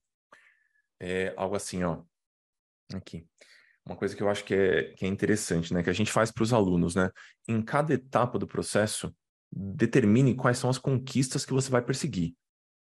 Porque se você quiser fazer 27 coisas ao mesmo tempo, você não vai fazer com potência nada. Então aqui a gente dá uma mastigada para os alunos, tentando pensar, olha, estou começando agora, estou é, começando a atender agora, o que, que eu deveria fazer? Bom, você vai fazer quatro papos iniciais, que é esse papo preliminar que a gente faz antes de mandar uma proposta. Ou você vai construir três propostas, ou construir duas fotografias. Escolha alguns marcos. No seu cenário, Paulo, agora eu acho que você deveria se preocupar em encontrar cinco pessoas para ajudar. Ah, mas eu não tenho muito método. Você vai usar o seu bom senso nesse começo. Encontre cinco pessoas, ofereça o seu melhor para essas cinco pessoas com conhecimento em finanças pessoais que você já tem. Eu acho que o marco zero é esse. É o que eu tentaria fazer nos próximos 30 dias no seu lugar. E aí, com o tempo, você vai colocando o navio na, na rota certa ali, escolhendo quais são as próximas batalhas que você vai comprar. Não vai dar para comprar todas. Às vezes a gente vê, a pessoa atendeu dois clientes na vida, aí ela vai fazer o seguinte. Ela está preocupada em, entender como é que funciona a portabilidade de previdência privada, ou entender detalhes do planejamento sucessório quando tem filho fora do casamento. Não é o momento de você fazer isso. Né? Nos, agora, o momento é ajudar pessoas, estar perto de pessoas, falar para pessoas do seu interesse. Então, acho que vale escolher as batalhas aí, que é o que a gente tenta fazer com as conquistas. Isso aí estava me paralisando, sabe? Porque eu estava seguindo Super.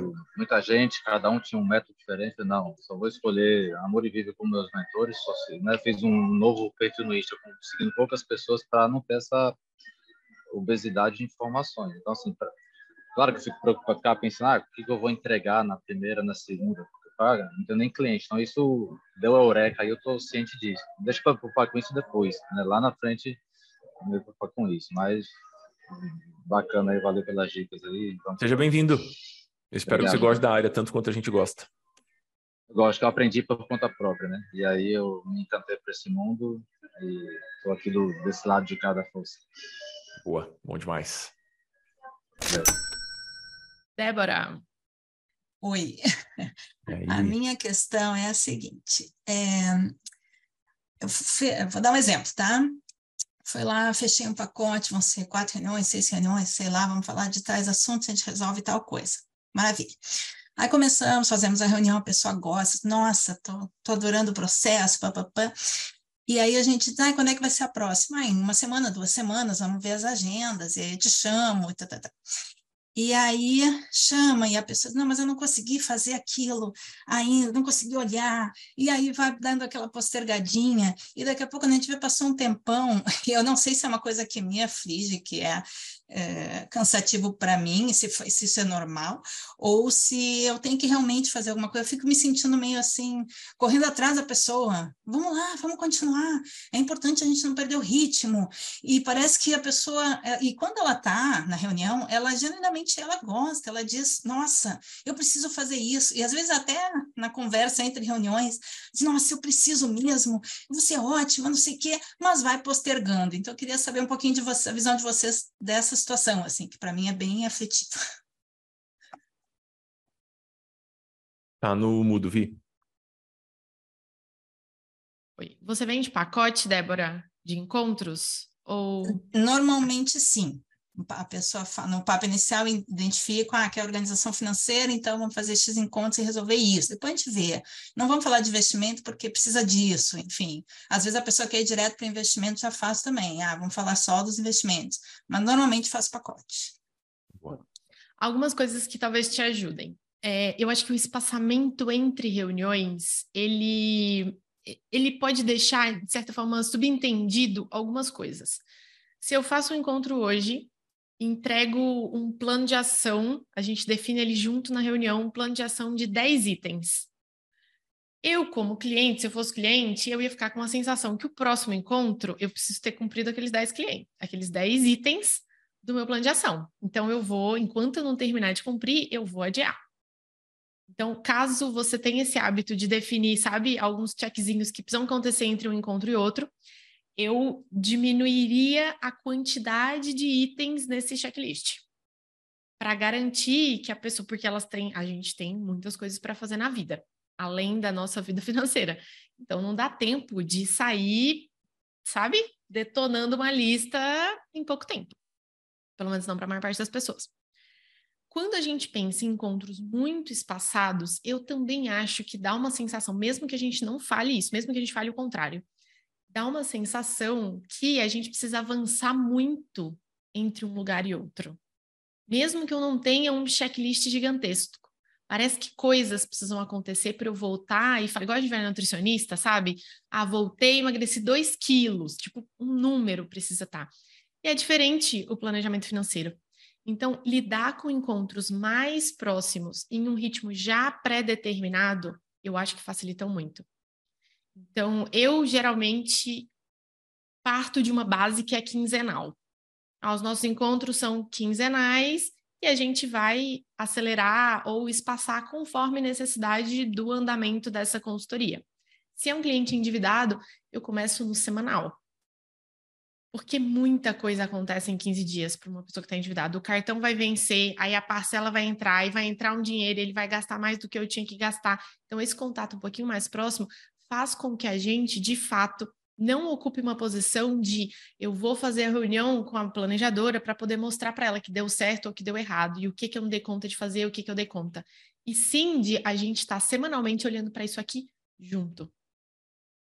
Então, eu acho que esses dois olhares talvez ajudem um pouquinho.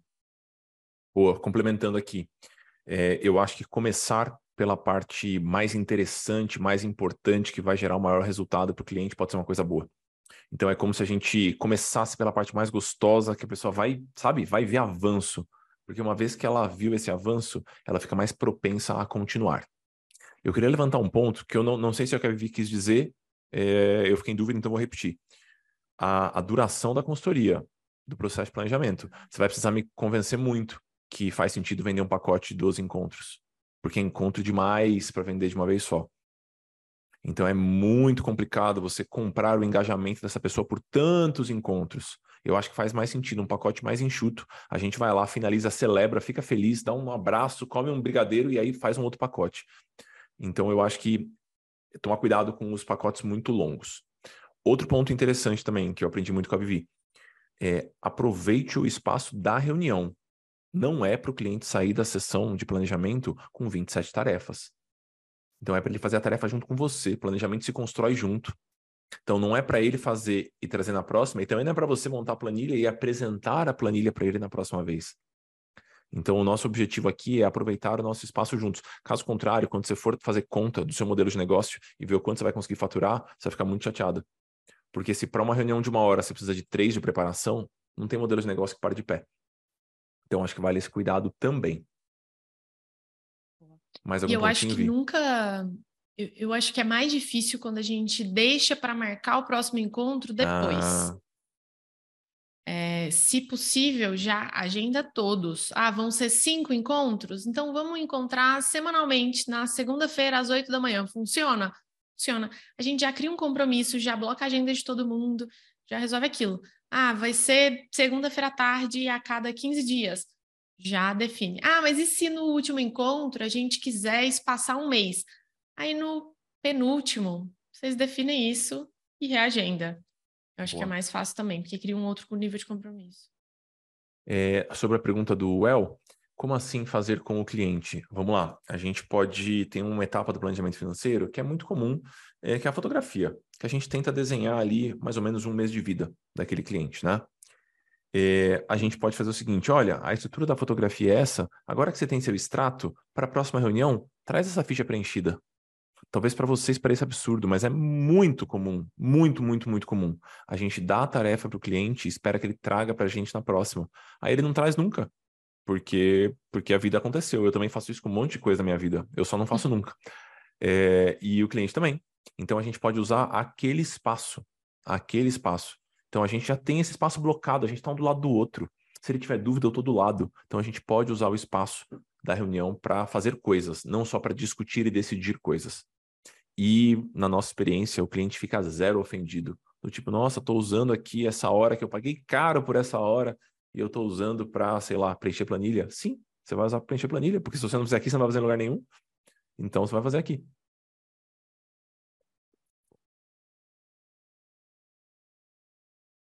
Seguimos? Sim, seguimos. A gente vai esticar mais 15 minutinhos, tá bom? Só para o pessoal que tinha reservado a, a agenda, pessoal. A gente vai mandar para vocês por e-mail, mas quem quiser conhecer um pouquinho mais da escola, nossa.cc. Tem lá tudo organizadinho, tudo que a gente produz e, enfim, todos os nossos nossas agendas. E para quem está em Porto Alegre, ou Curitiba, ou São Paulo, teremos roda presencial muitíssimo em breve. Seguimos mais um tiquinho? Cíntia. Cíntia. Bom dia. Bom dia. Muito legal essa roda, gente. Como eu precisava disso, como que veio é, no momento certo. É, é, o seguinte, a minha pergunta tem muito a ver com a do colega Simon, que teve que sair também, até já chamei ele aqui no WhatsApp para a gente conversar. Cintia, a gente conversou, no, agora que eu estou olhando seu rosto, a gente conversou no WhatsApp. Foi, isso mesmo. Ah, você, aquela Cíntia. Bom demais, tá bom. Agora já estou ligando o nome da pessoa. Hum. E aí eu estou no momento de remodelagem de negócio. E eu preciso disso. E vocês já responderam assim, 90% da minha angústia aqui. Uh, eu venho do mercado de seguros. Eu comecei como corretora de seguros de vida e previdência. Amo previdência, seguro nem tanto. Eu faço porque é necessário. Eu acredito que dentro de um planejamento, a parte do seguro é essencial em alguns casos. É, e ah, aí eu acho que eu... em muitos casos. Sim, e aí veio vindo a outras demandas. Eu fui estudar educação financeira, entrei no instituto para poder aprender como atender esse cliente. É, e aí eu agreguei a parte de investimentos também através da Fiduc. É, e eu, assim, eu fui indo pelas oportunidades. Eu não parei um momento para definir um negócio, um modelo de negócio. A Fiduc, eu acho sensacional a forma de investimento deles. É, quando a gente entende a questão de formação de carteira, de diversificação, de eu não poder indicar um investimento para o meu cliente, eu fico muito tranquila de ter essa terceirização profissional. Mas hoje eu vejo que não paga as minhas contas. Eu ter que receber por ativo. Se a gente vai para Inglaterra, se a gente vai para países desenvolvidos, a gente vê que existe um modelo de planejamento financeiro pessoal, que é a FIDU, que veio copiado desse modelo inglês, onde o planejador ele é remunerado pelo ativo do cliente mas para mim não tem funcionado. Ah, e eu estou nesse momento assim, bem complexo, e eu entrego soluções também. Eu queria a opinião de você sobre isso. Por quê? porque eu sou especialista em previdência privada. Eu gosto de previdência privada, eu gosto de mostrar, fazer uma análise fiscal, mostrar para o cliente o benefício, o que, que ele vai ter no longo prazo. E, e eu gosto do planejamento, amor, aquele quadrinho que você colocou do planejador financeiro, de tudo que faz ali, para mim, eu, meus olhos brilham em todas aquelas áreas. E aí eu, eu queria assim, uma opinião de vocês a respeito disso. Eu não cobro hoje um processo de planejamento, eu cobro por mentoria financeira, organização financeira. Se o cliente chega para fazer criação de orçamento, planilha, essa questão inicial, ok, eu me sinto confortável em cobrar. O planejamento eu já não tenho feito dessa forma, mas não está sendo suficiente. Aí eu queria só uma opinião de vocês em relação a esse modelo e o que vocês acham da questão de eu ter soluções para o cliente também? Cíntia, só saiba que você está chegando numa pastelaria e falando se as pessoas gostam de pastel. Aqui a gente adora pastel. Então aqui a gente respira o financeiro. é, então, assim, eu gosto de pizza também. Eu só não quero trabalhar com pizza, eu quero trabalhar com pastel. É, acho que isso vale para. Vou responder para nós dois. Se eu estiver falando groselha, você, você me avisa, Vi. É, a gente tem um profundo respeito é, em especial pela Fiduc, assim, tem algumas que eu tenho respeito médio. Pela Fiduc tem um grande respeito, eu acho que é um trabalho sólido. Gosto do trabalho do Pedro, gosto do trabalho do Walter, tem bastante proximidade com o Walter também, você deve ter cruzado com ele na Fiduc em algum lugar. É, só não é o modelo de planejamento que eu acredito. Então, eu não acho que essas coisas deveriam se misturar. Que a indicação do ativo e o trabalho do planejador financeiro deveriam se misturar. Eu não acho. Não acho que está eticamente errado. Eu só não quero trabalhar dessa forma e eu acho que é um percurso duro, é um percurso difícil e é um percurso que tende a levar o planejador para o maior ticket. E aí eu acho que a função social do planejador financeiro se perde de certa forma, na minha visão. Né? Eu acredito que o nosso trabalho é político. Eu acho que ele é um trabalho que tem um impacto direto na sociedade. E aí eu vou defender sempre, sempre, sempre a bandeira do planejador independente.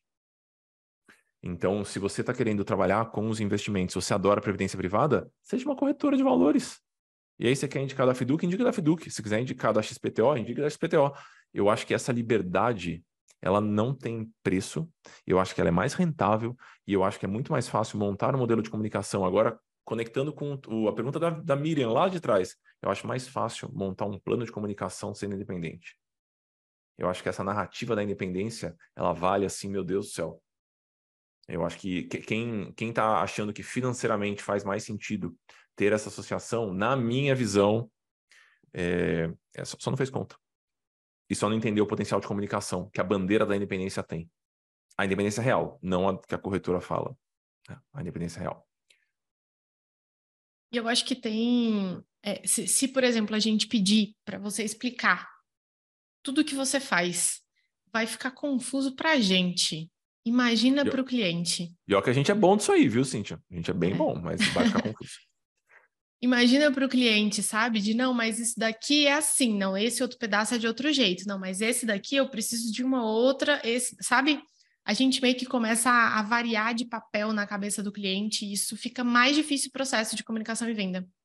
Eu acho que isso vale não só para esse pedaço de investimentos, para esse formato, mas para comissionamento em geral que às vezes tem uma ilusão de, ah, eu vou indicar então um contador, e aí o contador vai me pagar tanto por cada cliente que eu indicar. Ou a pessoa do seguro vai me pagar tanto. Ou, e aí parece que a gente de repente vai começar a ganhar um dinheiro sem trabalhar.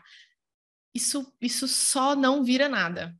Sim, só não, não vale a pena. A dificuldade de gerir isso, o, o que a gente perde em termos de comunicação por não poder falar que é independente, que sabe que a remuneração vem de forma diferente, de ser transparente em relação a isso, então não vale assim. E talvez valha a pena você até pensar se na verdade você não entrega planejamento mesmo. É, porque, tudo essa... que você me falou aqui. Você deu uma sambada aí nas palavras, mas eu acho que é planejamento mesmo. Eu acho, achei bom, inclusive. Parece planejamento. Exato, exato. Então, e aí é eu acho que é um nome melhor mas... para vender. Não, mas a, a, minha questão é isso. É um planejamento, eu me dedico a entregar um planejamento e eu não sou remunerada por ele. E muitas vezes o cliente não faz nada e eu não sou remunerada por nada. É isso. Entende? É, isso, é porque é uma venda de. Até você explicar fiduciário para o cliente, ele já dormiu. É uma venda é difícil, difícil, de fazer. É difícil. É, é sensacional. mas é difícil de falar.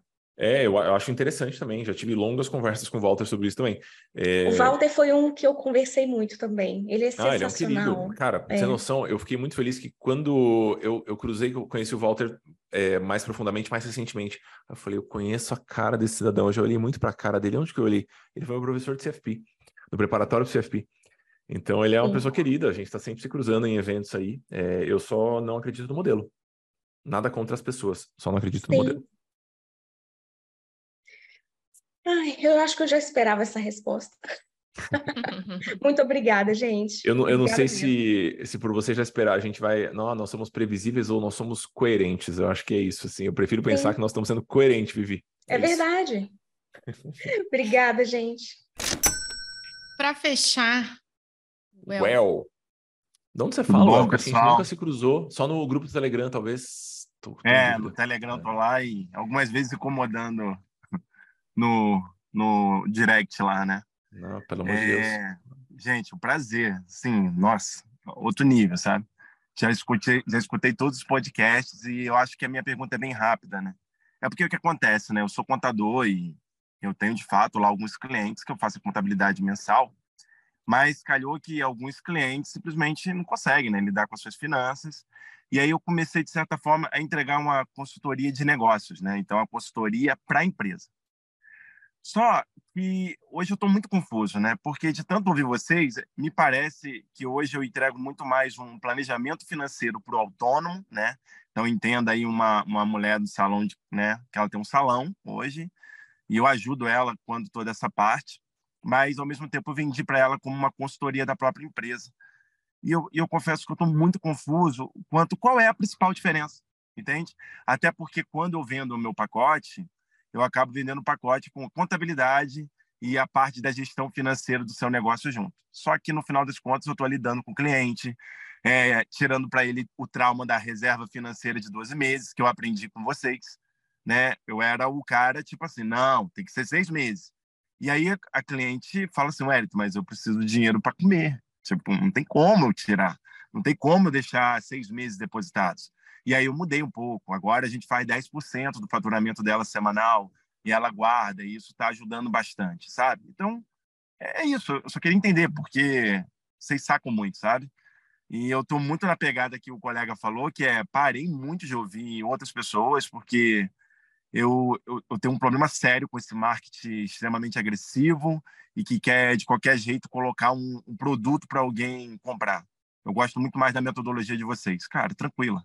Quer? Tô aqui. Não quer? Fique em paz. Tô aqui também. É isso. Boa. Obrigada.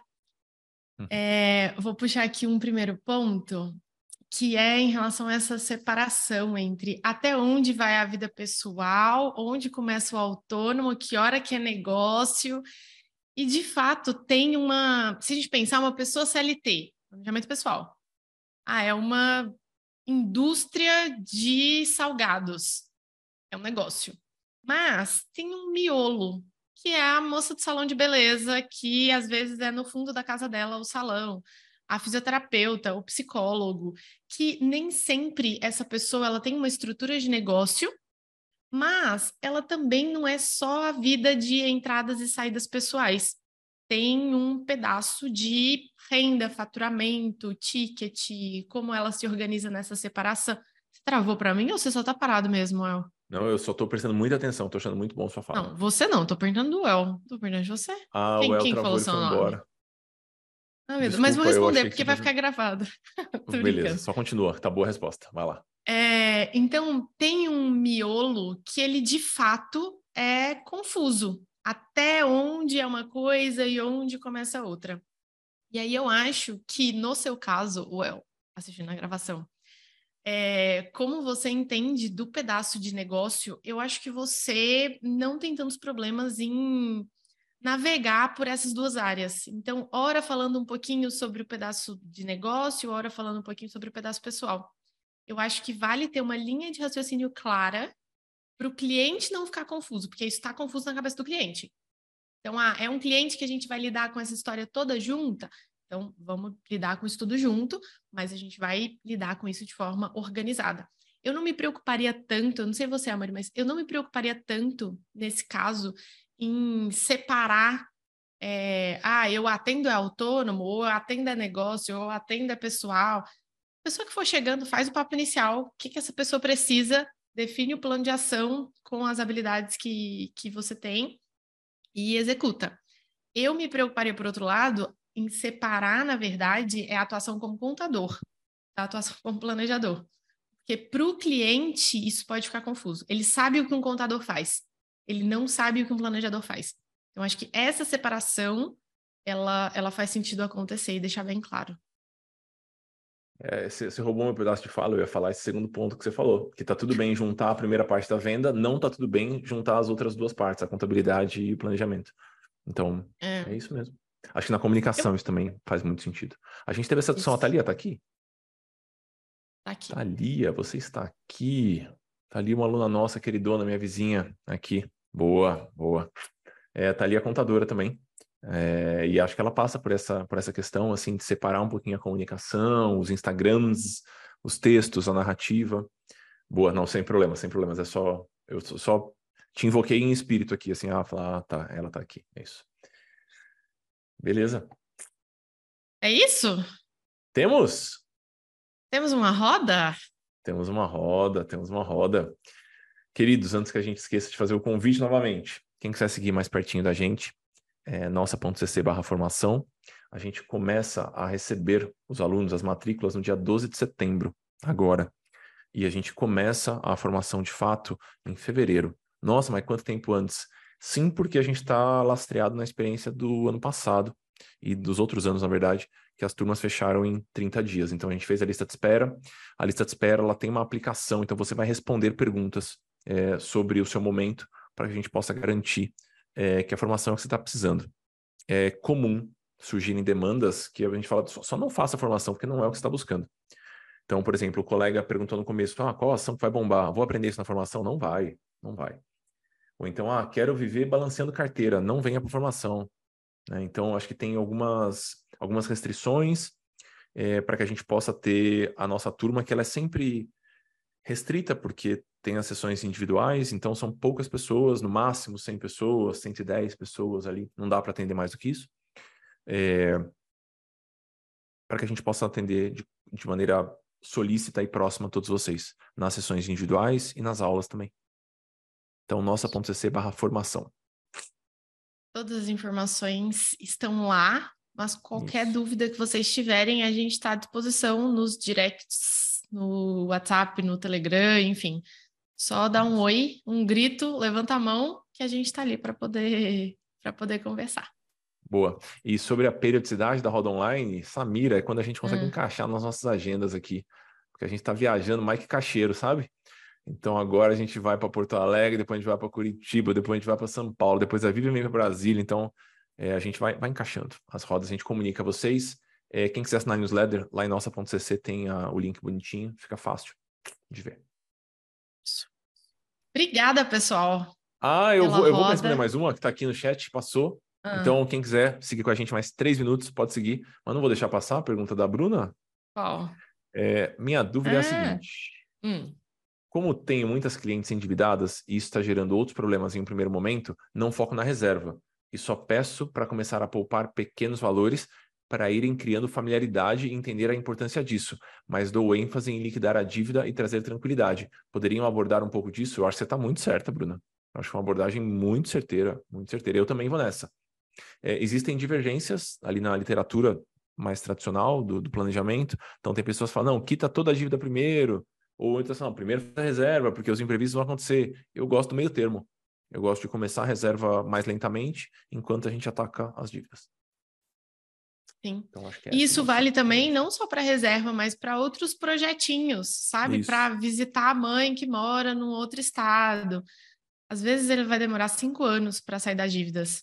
É melhor a gente demorar seis e garantir que no meio do caminho vão ter alguns outros pontos para garantir a sanidade mental e a felicidade dessa família do que a gente cortar tudo de todos os lados para focar só em dívida, dívida, dívida. Agora sim. Bom almoço para vocês. Obrigado pela Obrigada, companhia. Obrigada, pessoal. Beijo grande. tchau. tchau. tchau. Amigos, espero que vocês tenham gostado dessa roda de conversa. Nós faremos outras ainda esse ano. Então, presencial, nós temos mais uma roda em São Paulo e uma roda em Goiânia. Divulgaremos datas em breve. Mas rodas online nós faremos outras. Uh, se você não acompanha uh, o nosso grupo do Telegram, sugiro que acompanhe nossa.cc/telegram.